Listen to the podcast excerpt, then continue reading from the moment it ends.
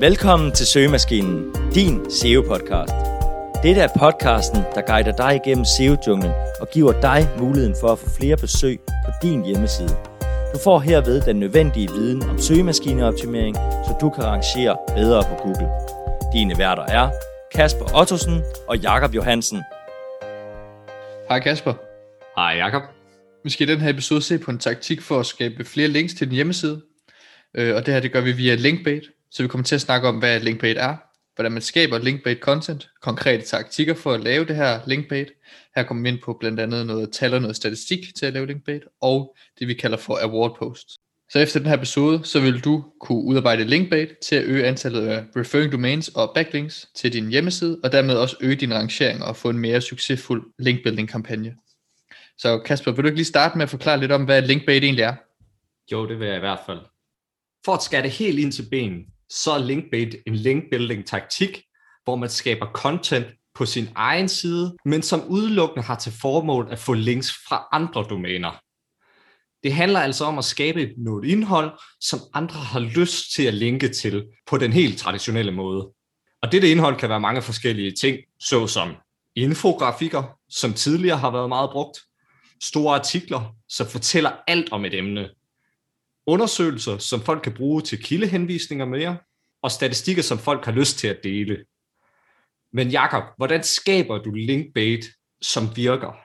Jamen, der er egentlig mange måder, hvorpå man kan skabe noget linkbait, som virker, men der findes også rigtig mange eksempler på, hvor linkbait overhovedet ikke virker. Til en start, så er det vigtigt at forstå, hvad der får folk til at linke til dit content, og det er nemlig helt essentielt for at skabe noget linkbait, som egentlig virker. Der er nogle forskellige grunde, og vi kommer her til at nævne fem af dem. Den første grund, det er at give folk noget praktisk værdi, som de selv kan bruge til noget. Det kan fx være, at du laver en undersøgelse eller en statistik, som Kasper har nævnt, som kan bruges som en form for ressource eller en kilde, og derved blive linket til på den måde. Den næste ting, det er, at du skal sætte dine såkaldte targets i fokus på en positiv måde og fremhæve deres positive sider. Og hvad mener vi så med det? Jo, altså dine targets, det er egentlig dem, som du gerne vil have links fra. Og ved at skrive noget positivt om dem, så vil de gerne linke til dig højst sandsynligt. Og det kan man gøre ved hjælp af såkaldte award posts, hvilket vi kommer til at snakke om lidt senere. Den tredje ting, det er at få folk til at føle en specifik ting. Det kan fx være vrede, det kan være glæde, eller få dem til at grine eller et eller andet. Typisk så ses det, at folk de skriver noget kontroversielt øhm, på en eller anden måde, eller twister en interessant fact, øhm, som kan være midtpunktet for en slags diskussion. Det er dog vigtigt, at du har dine facts i orden, hvis du gør det her og skriver noget kontroversielt, og er god til at argumentere for din sag. En anden idé, det kunne som sagt være at lave noget humoristisk, og vi kan fx se på memes eller på satire, som er en god mulighed for at skabe noget opmærksomhed. Den fjerde ting, det er at udnytte de her medie-events. Det kan fx være, at det er op til et valg, og at man kan køre en slags politisk spin på noget relevant inden for din branche eller lignende. Hvis vi skal give et konkret eksempel på det her, så kunne vi for eksempel nævne dengang, at Donald Trump han snakkede om, at han ville købe Grønland, og nævnte Mette Frederiksen og Grønland i et tweet. Det var bredt dækket af medierne, og i den forbindelse der blev det også undersøgt via Google Trends udviklingen i for eksempel søgevolumen på Mette Frederiksen og Grønland, som var steget helt absurd meget, hvilket kunne også blive brugt som et slags sjovt indslag til de her forskellige medier. Den femte og sidste ting er altså lidt kedelig, og det skyldes, at folk typisk linker til noget, som andre også linker til. Så det er lidt den her med lemmingetankegangen, hvor at folk egentlig følger strømmen og linker til noget, som andre allerede linker til i forvejen. Og med det i baghovedet, så vil vi komme til nogle konkrete eksempler på linkbait. Og vi starter med nogle eksempler, hvor vi kan bruge statistikker. Hvis du at Danmarks Statistik har over seks tusind fire hundrede referring domains ifølge Ahrefs. Og det er ikke uden grund. Folk elsker statistikker. Og der er flere forskellige årsager. For eksempel, at medier skal bruge kilder til at understøtte pointer, og nogle gange er tallene en historie i sig selv. Selvom Danmarks Statistik har mange ting, så er der stadig plads til at udnytte denne mulighed i din niche. Faktisk kan du selv benytte Danmarks Statistik eller andre statistikdatabaser til selv at finde interessante data i din niche og præsentere det på en god måde. Du har også muligheden for selv at bygge en historie op omkring forskellige datasæt fra Danmarks Statistik, som de ikke selv udgiver. Der er for eksempel en masse interessante statistikker og data omkring forbrug og eksempelvis elektronik, som man kan dykke ned i og finde interessante udviklinger. Det handler blot om at være kreativ og dykke ned i dataen.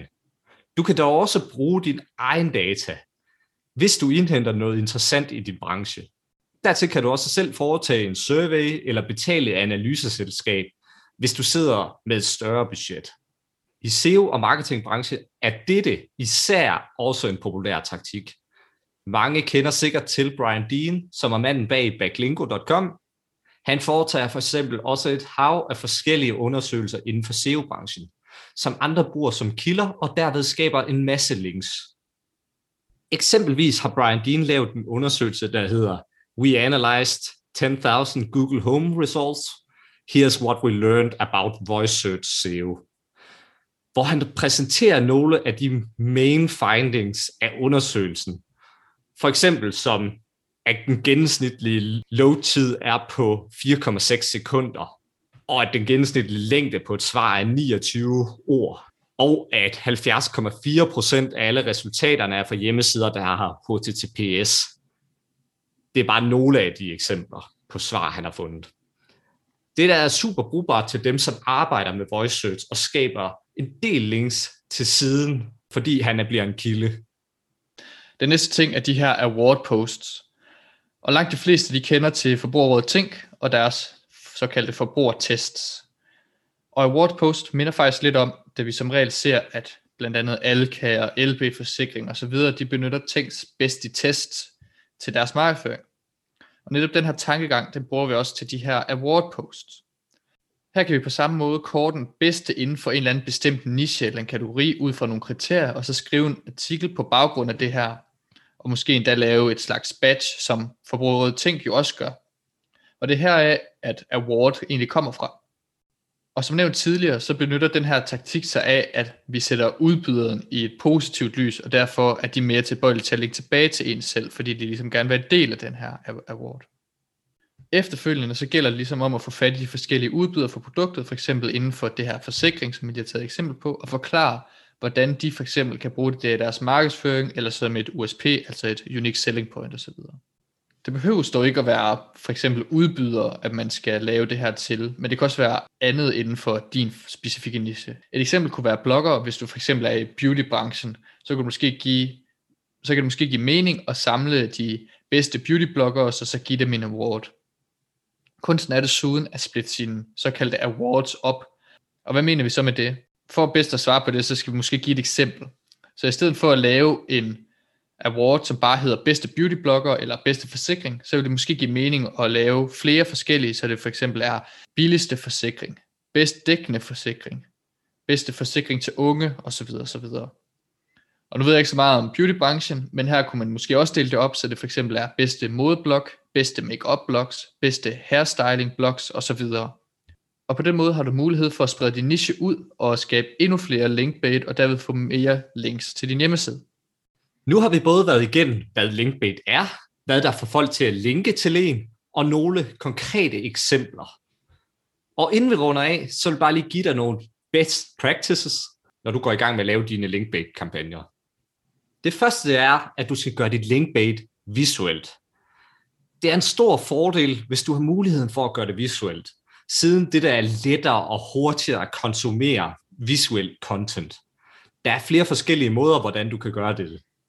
Hvis du tager udgangspunkt i det eksempel, vi har lavet, så kunne det for eksempel være, at du har lavet et badge eller billede, som du sender i forbindelse med et award post, som vinderne blandt andet kan benytte på deres hjemmeside.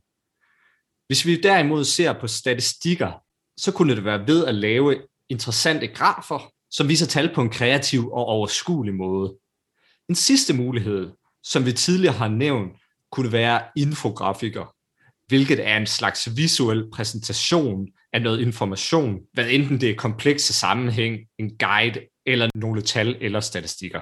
Nummer to kunne være at benytte aktualitet. Som regel vil du have en fordel, hvis du kan skabe en vinkel, som har en nyhedsværdi eller er aktuelt. Og igen findes der faktisk en del måder at gøre det på. Dette kan for eksempel gøres ved at gøre noget lokalt, hvis du har en meget lokal virksomhed. Dertil kan du selvfølgelig forsøge med noget linkbait, som er relevant og bliver talt om i medierne, og dertil er rettidigt. Dette kunne for eksempel være vores eksempel med Grønland fra tidligere. Den tredje ting, det er, at du skal sørge for at promovere dit link-bait content. Hvis du har lavet noget link-bait, som ikke er rettet mod at få en masse organisk trafik, så er det vigtigt, at du får dit link-bait content foran øjnene på de rette personer. Dette kan for eksempel gøres via sociale medier eller outreach, hvor du kan pitche til de relevante medier eller personer. Det var alt, hvad vi havde på menuen i den her episode, og for at kort opsummere, hvilke elementer du skal styre på ved linkbait, så er det blandt andet, at linkbait er en linkbuilding-metode, som gør brug af content, der kan lokke andre sites til link til dig. Der er forskellige årsager til, at folk linker til dig. Det er blandt andet, at du giver dem praktisk værdi, at du sætter dem i et godt lys, eller at du får dem til at føle noget bestemt. Der er også forskellige metoder til at lave linkbait, og nogle af de metoder, vi nævnte, det var blandt andet statistikker eller awards.